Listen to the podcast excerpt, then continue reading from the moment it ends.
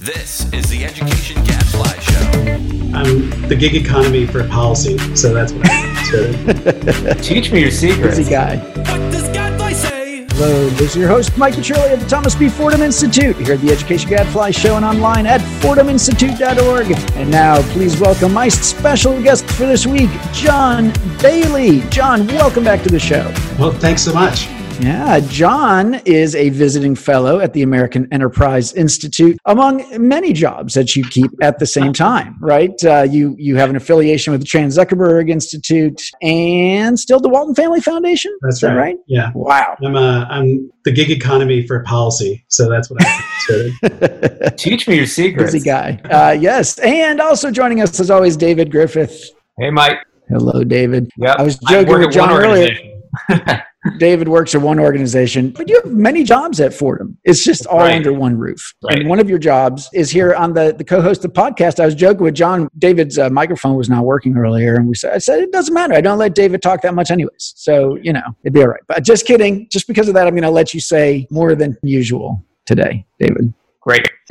I look right. forward to that. Well, well, look, first of all, John, we always love having you on. John knows so much about so many different topics. Again, think about these different jobs. And partly that is because John's great experience. He has done a bunch in the world of education wonkery, started his career doing a lot on ed tech way back in the dark ages of 2001 when John was like 17 years old and by political point at the U.S. Department of Education in the George W. Bush years along, along with me and headed the, uh, the basically the ed tech office of some sort, right? I, I forget what we used to call it back then. I'm not sure what the lingo was. yeah, Yeah. it's the tech office. And uh, and then you ended up doing a stint at the, if I get this right, at the Commerce Department when the H1N1 flu pandemic came around, and you ended up doing a bunch of work on preparedness around that. That was, of course, as we've all learned, a big issue for George W. Bush. He was read a book about pandemics, got very concerned, and so it turns out that John knows a lot. There it is, the Great Influenza. Yes, it's a Uh, uh, Tony Fauci gave us this book.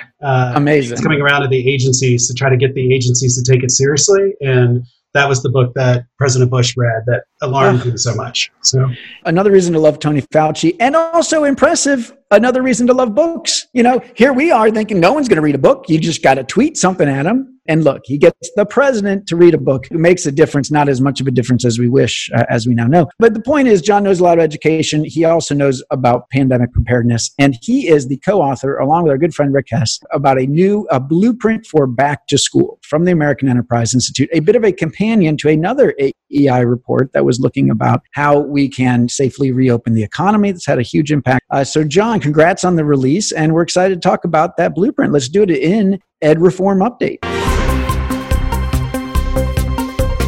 So, John, first of all, tell us a little bit about this project because it wasn't just you and Rick. Actually, you've got a cast of thousands joining you.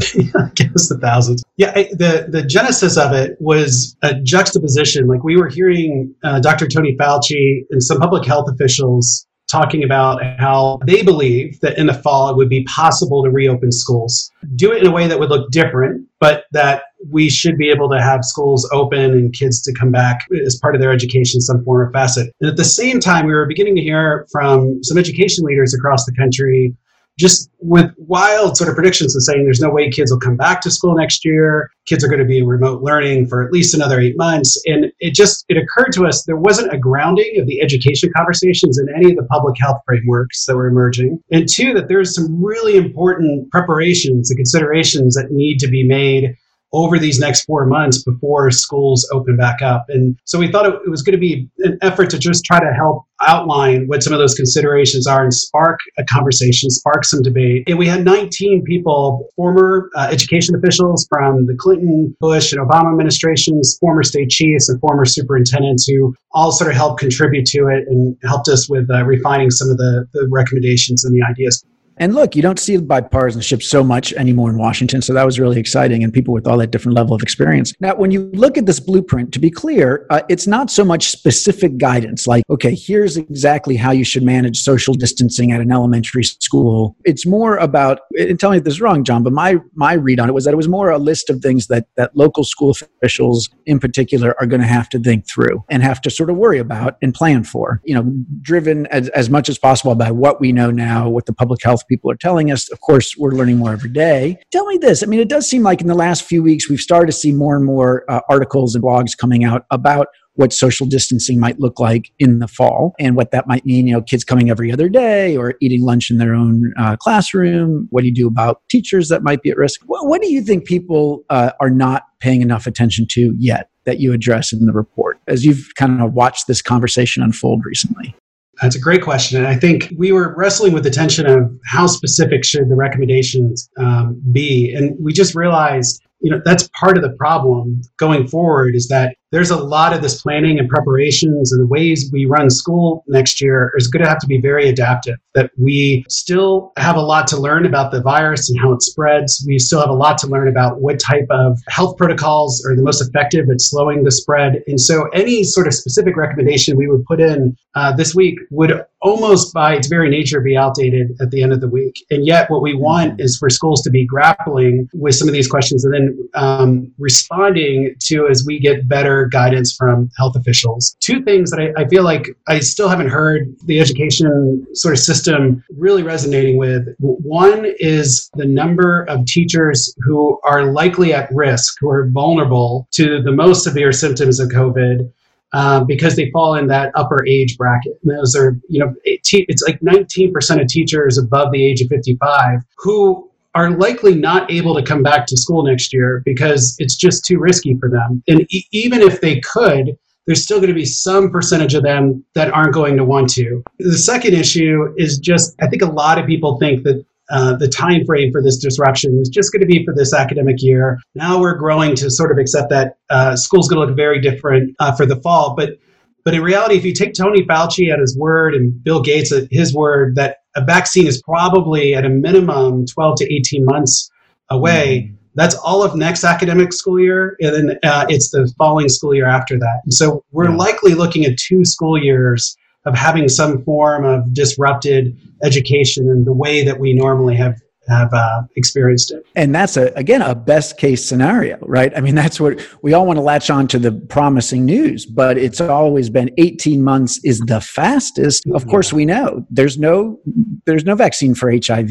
There's no vaccine for the common cold. I mean, this exactly. is hard. I mean, right? I mean, we just don't. We're we're not 100 percent sure they're going to find this. How much did you wrestle with some of the trade offs, John? I mean, so for example, you look at some of the recommendations. It sure looks like it could cost an awful lot of money to make them work. Uh, if you need to do a lot of social distancing, if buses have to run at half capacity. That's one trade off. Another trade off is how do you think about the role that schools play in terms of just providing a safe place for kids to go so their parents can go back to work? If that was a priority, then maybe you think about, well, at least young kids most elementary school kids need to be able to go to school every day and so then you know how do you play that out so t- tell me about that i mean because because there are trade-offs right that's the nature of this thing yeah i mean there's in some ways no good decisions on some of this like you're just you're confronted with trade-offs uh, in almost every step of the way and to your point like costs every step of the way and we had several sections of the report that said it, it really is incumbent on the federal government to help with some of this. A lot of these costs are not because schools were fiscally irresponsible and didn't plan or budget for something. These are all new costs. There's no way um,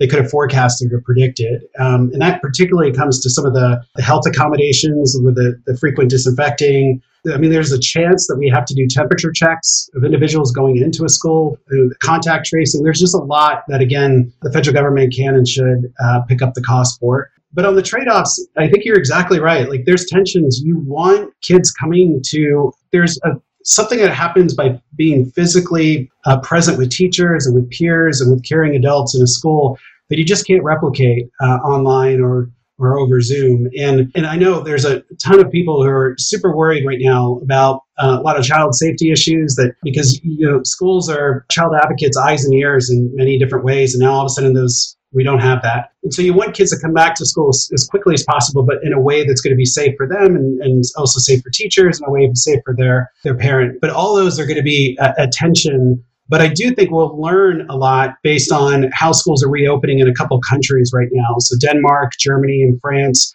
have all recently begun reopening schools. They've done the six foot distancing inside of a classroom. So we're going to learn a little bit about what some of those trade offs look like, and that should help inform our efforts uh, back here in the United States too. It seems to me, and David, get get in here by all means, that if one important goal is getting parents back to work, then you might start to say, okay, we got to figure out a way for elementary school kids to go every day, but maybe high school kids, you know, continue learning at home, and we use the high schools to teach elementary school kids. If we got to spread them out, I mean, something crazy like that. But that to just start making those trade offs. And back to the teacher question, you know, for those at vulnerable at risk, there's of course also kids who are at risk. There's also family members of those kids that are at risk. So it seems like you have to give all of those people the choice to continue learning from home for the duration. Uh, Yeah. and, and that can be an, an important form of choice. And, and if enough take you up on the offer, it actually makes your life somewhat easier to do the rest of it. Right. Yeah. I mean, John, maybe you can comment on this. As you were talking, I was thinking, you know, what, what makes this so challenging is that you're obviously right. There are some teachers where it is just unfair to ask them to come in, but they're not wearing I'm an at risk teacher t-shirts. Similarly, there are some kids who really need to be back in school, even more than other kids, but they're not wearing I'm an at risk teen t shirts either. And the political system isn't great, even on the sort of the best of times, at drawing those lines. I guess I'm just trying to figure out if we're looking for some sort of halfway point. I mean, what what is this sort of politically? How can we start? And Mike, I liked your idea actually. It wasn't the worst idea you've ever had. But how can we start drawing some lines or creating mechanisms um, where we can start to sort people in high risk and low risk categories into buckets? Uh, do we need some sort of incentive system for teachers to come back to work so they can be the, the ones to make the choice, but they get maybe a bonus or something? What are your thoughts on that? Uh, it's a great question. I think there are a lot of different thoughts there. I mean, and also building on something Mike was saying, we saw something really creative in Israel that I think could be a great model here, which is they reopened their schools, but only for special needs kids. And because it was a way of bringing kids who uh, were not going to be well served with remote learning and distance learning into a place that was going to be safe and give them some extra assistance. And because it was just that population, they could be spaced out and kept a little bit more distant and also safer. It's a brilliant idea that we should be exploring here in the U.S. I mean, we should be doing that like right now. It Right, seems like right? exactly. that's not waiting for the fall. I'll just fall, point out that right? this idea was in an email chain, courtesy of yours truly, Yeah. two weeks Yes. ago, Mike. But It- okay. It, and yes, uh, that's right. And I think there are some schools I feel like in, in Montana, somewhere in that region, that maybe have done a little bit of that as well. You know, for the kids who like really need a lot of help, and you know where you just can't do it remotely. So Yeah. and and you know you can certainly if if you're talking about a handful of kids, you can figure out a way to do that and keep people safe.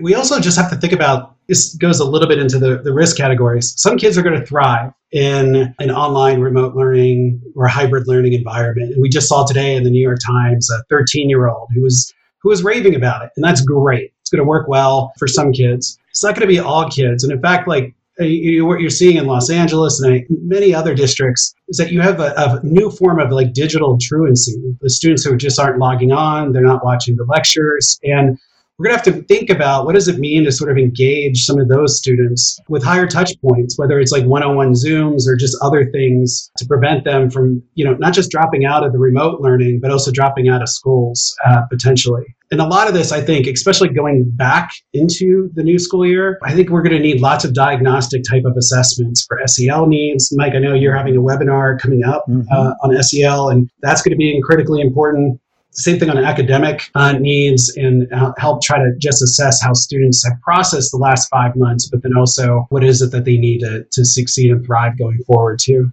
Yeah. All right. Well, we'll leave it there. So much more we could talk about. Folks should definitely go check out again uh, American Enterprise Institute's blueprint for back to school. It will leave you just overwhelmed by how challenging this next fall is going to be. As hard as it was to shift to remote learning overnight, it will blow your mind just how hard uh, getting everybody back and safe and learning for the next year or two while we deal with this huge challenge. Really amazing. Well, hey, John, thanks so much. John Bailey, American Enterprise Institute. Hope you'll come back and join us sometime soon. Oh my gosh, anytime. This has been a blast. All right. Well, now it's time for everyone's favorite Amber's Research Minute.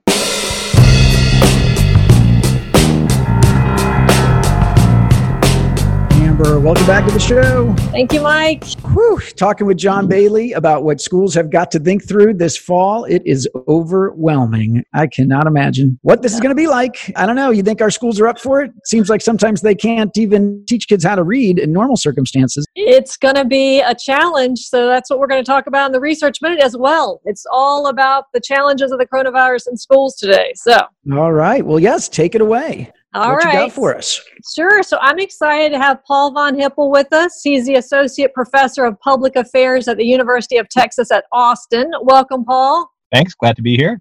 Yeah, so I just really wanted to kind of have you on the Research Minute uh, with me today to talk about some recent research you've done on year round school calendars and summer learning loss. Uh, We Mhm. really want to get your take on how you think these two things might play out with the coronavirus. So I'm going to give our listeners a quick summary of your research on the year round calendar, and then we'll dive in with a couple questions for you, okay? Okay. All right. I was looking at your latest meta analysis. You did some research yourself and you kind of combined some findings from some other studies. And in a nutshell, you found that year round calendars usually don't increase instructional time, which might be a little surprising to some of our listeners. Usually, what happens is school districts take that usual 175 to 180 instructional days and redistribute them. So basically, replacing the nine months on and three months off with short instructional periods that alternate with shorter breaks throughout the year. So, in other words, you might have, you know, nine to 12 weeks on and three to four weeks off.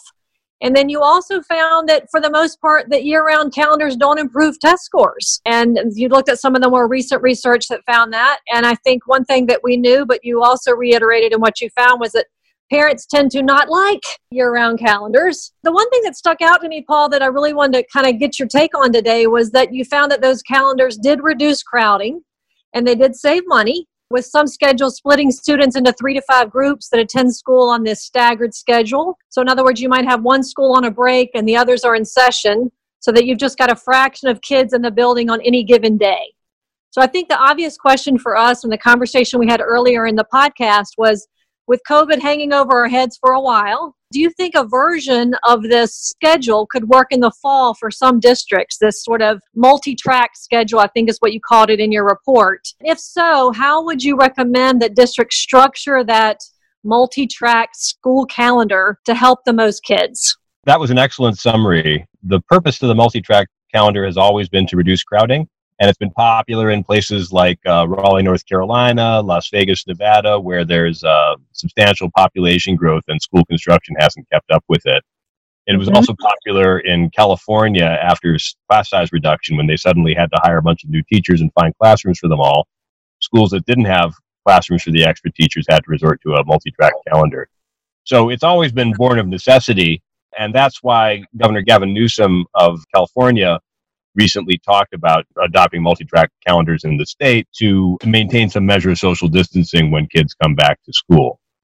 Uh, so the and it's funny because there's some pretty good research on year-round calendars and their effects, but the alternative in the research is always that kids are going to uh, school on a conventional calendar. The alternative right now is that kids are home, and so multi-track year-round calendars look like a huge win when that's the alternative. But it's completely unknown whether multi-track year-round calendars will reduce crowding enough to reduce infection. It'd have to be combined with other methods like spacing desks apart, not having assemblies, sanitizing surfaces more frequently but it's not clear. First of all, it's not even clear whether schools play a substantial role in transmitting the coronavirus. They do Mhm. play a role in transmitting the flu. There's pretty convincing research on that, but it's not clear. It's controversial among the epidemiologists I've talked to whether they play much role at all in transmitting the coronavirus. And so if they don't, then maybe a conventional full-time calendar would be all right. And if they do, it's not clear that the the amount of that you can reduce crowding through a staggered schedule would be enough. Uh, it might help combine with these other measures. So, I mean, you brought up something in the study about sort of, um, I guess, remediation, right? That if it's going to be successful for these lower performing kids who are struggling, that they can't, it just can't be a, a full break. I guess if you could talk a little bit more about that and, and how this ties into some of your research on summer learning loss or doesn't. I'm not sure I understand the question. What what can't be a, a full break? I think in your research you talked about um, having kids it- that it's not a real break that they still need to have remediation or there still needs to be some learning occurring during the quote break that the kids are you know not in school or uh, in this case they, Oh. they'd be at home so it's not a real break from learning Are you talking about the closures that we're having now, or the breaks in the year-round calendar? the breaks in the year-round calendar Yeah, the I mean, so year-round calendar can be, in general, by itself, it does not increase achievement, and even some California districts, it actually reduced achievement by effectively driving experienced teachers away. But when you combine it with with intersession instruction, which is something like summer school, except more frequently, where kids who are below grade level during the breaks when other kids aren't in school, they they get some extra instruction. that could work. Now, how to deliver that extra instruction when the whole point of the calendar is to reduce crowding is another question. When Indianapolis adopted a year round calendar a few years ago, they promised to do intersession instruction, but in the end weren't able to follow through for budgetary reasons. So you really do have to follow through, and uh, you have to have the staff to do it, and the time and the space. Could be done with some measure of distance learning. I'm not sure, but whatever schedule schools adopt, they're going to have a lot more kids behind at the end of these coronavirus closures than they're used to. So there's going to be need to be remediation for a lot of kids, and that's true whether you use a year-round calendar, multi-track calendar, or not. Mm-hmm. And you know, it strikes me, you know, Paul and Amber, is, is that what gets confusing about these these year round calendars is some people might, the man on the street might think, oh, they're talking about having kids in school all year round, so learning many more days, not just 180 days of school, but maybe 220 days of school. But that's not actually how it's been implemented here, right? We're No, just the- the- spreading out the days, the same amount of days in a different configuration. The term is terribly confusing. I, I don't know why it was adopted, and it really confuses even policymakers because everybody thinks, oh, this is great. There's more instruction, there's less summer learning loss. And there are calendars. They're used, for example, in some of the higher performing charter schools, which do give kids over 200 days of instruction. And that's part of the secret sauce of those schools. If you look at the pillars of the KIPP schools, for example, one of mm-hmm. them is more time. It's not just more school days, but it's more hours in the day. And if you look at many of the countries that outperform the U.S. in international tests, Great Britain and so on, uh, they have more days in school. So I'm, I'm actually, uh, it doesn't work every time. It depends on how you use the extra days, but I'm in favor of those kinds of calendars. But year-round calendars are a different animal, So, especially the multi-track kind. Right. So someday, if and when we finally get past this crisis, uh, have a vaccine, you know, th- there are people saying, "Hey, let's let's have some kind of surge where you skip a summer. You know, maybe Yeah. it's next summer or the summer after that, and you just Mhm. keep going with the idea of increasing the number of instructional days. Uh, that that's a different notion than what we see in the research so far. And I think you're right. Look, I mean, I, I, my understanding is there's good reason to think that the reason that KIPP and some of the other high performing charter networks get better results is simply that kids are spending more time learning Mhm. and uh, and that's that's an important factor. I'm not sure I'm totally following the sort of distribution of teachers in this staggered scenario, right? So presumably they're not going to work 365 days a year, right? And so the implication of what you were saying is that we could spread students out. It seems to me if the goal is to spread students out over more time, then we also have to spread teachers out over more time. So can you help me just understand sort of what that might look like? Yeah, there are some logistical challenges to this calendar, but when it was implemented in uh, in Wake County, North Carolina, it's Greater Raleigh, for example, the teachers are on the same schedules as the students. So, uh, Okay. you know, you, you've you've got a group of if you look at uh, there's their color coded calendars. So if, you know, you've got a group of red students and a group of green students and a group of uh, yellow students, and you've also got red, green, and yellow teachers, and they're all going to school on the same on this coordinated uh, multi-track schedule. Okay, and are, are two of those three groups in school at any given time? Is that the idea? most commonly kids are divided kids and teachers divided into four groups and three are in school at any given time but Okay. there's also variations where four out of five are in school at any given time it depends how much crowding you're trying to solve there are some los angeles schools that adopted something called a concept six calendar where two out of three kids were in school at any given time and when, when you get to that level of reduction you start having to actually reduce the number of instruction days so Well, that so yeah, that brings up another. I mean, th- this may be outside our the scope of our discussion, right? But I'm starting to wonder if, if once we're staggering teachers, and if we're so desperate to find class space for students, I'm just going to say it like weekends strike me as a really inefficient concept under the current circumstances. Universal weekends, like people need weekends, right? But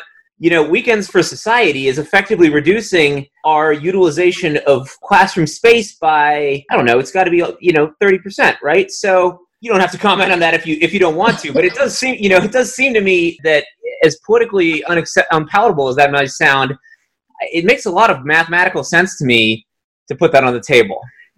Well, I mean, it's a significant labor issue, right? One of the Yeah. one of the drives of the American labor movement was to get Saturdays off, and that was uh, over hundred years ago now. yeah, but I also um, know people but who it- work it- on it- Saturdays. You know, yeah, it, and and there are you know you, you have to you have to deal with emergency periods differently. What one of the ways that some of these high performing charter schools get uh, kids who are behind back closer to where they need to be to be college ready and so on is with some Saturday instruction. The KIPP schools, for example, do that or at least used to. So it might make sense to do that for some of these students for at least a limited length of time. And you know, it would have to be worked out with the teachers unions in each district. Yeah. Uh, if you know, in, in Milwaukee, for example, teachers effectively had the month of April off. The contract that they worked out with the district said that they basically didn't have to work in April. And so you could argue with them that, you know, they kind of owe these kids effectively 30 Saturdays or 20 Saturdays, Mhm. uh, and that might make up for the lost time. Yeah. Now, it's of course it's difficult because a lot of parents are working, a lot of teachers are working uh, parents as well. And what do you do uh, if their kids aren't in school when they're supposed to be teaching? So it's it's logistically very difficult. And a lot of these staggered schedules have these kinds of challenges. And I, I think logistically very difficult is is a great way to say uh, say it about everything that we're contemplating for the fall. When they write the Yeah. history books, everything from 2020 to whenever it is, it's just going to say logistically very difficult. Right. Right. There'll be dragons. Hey, Paul, Yeah. one, one other quick question because um, this is, uh, we noticed your piece in Ed Next, right? Where, where basically you said lots more kids than usual are going to need to repeat a grade. Uh, Mike said something similar, uh, and, and so got a lot of flack for it. So I, I guess we'd enjoy hearing from you. I mean, do you, do you really think that there's political appetite and, and how difficult is that to say that, you know, we're going to have to retain a lot more kids, hold back a grade? I mean, how are you kind of feeling about that and sensing that that could actually work or be received or not? I mean, students are effectively not getting what they're used to getting for about a quarter of this school year. Uh, And so we know that, uh, and, and that's more true in some districts than in others. You know, districts that didn't really deliver any online teaching for the whole month of April are going to have this problem more than others. So there are going to be a lot more kids who aren't ready for the new grade when uh, schools do reopen, when and when and if whatever that is, and we're going to have to deal with that some kind of way. One solution would be repeating a grade, and uh, other solutions would be having the measure of Saturday school or skipping a summer. Uh, but it's going to have to be addressed. Mm-hmm. Yep. And I, I, you know, maybe I'll take another crack at making that argument sometime that uh, might go over a little better than uh, than my Washington Post article did. You should see, Paul. People loved it. They loved the idea. The idea. of- of You need to retaining- These things are often viewed as punitive, right? But uh, Yep, you know, ultimately, we've we've just got to do something to get kids up to the level where they need to be, or at least for the level the level that we're used to seeing them at when they start uh, first or second grade or whatever it is. That's right. Yeah. All right. Well, we could go on and on, everybody, but I'm afraid that that is all the time that we've got. Paul, thanks so much for coming on the show. We really appreciate it. Thanks, enjoyed having you. And- enjoyed being here. Yes. And until next week, I'm David Griffith. and I'm Mike Petrilli of the Thomas B. Fordham Institute signing off. The Education Gadfly Show is a production of the Thomas B. Fordham Institute, located in Washington, D.C. For more information, visit us online at fordhaminstitute.org.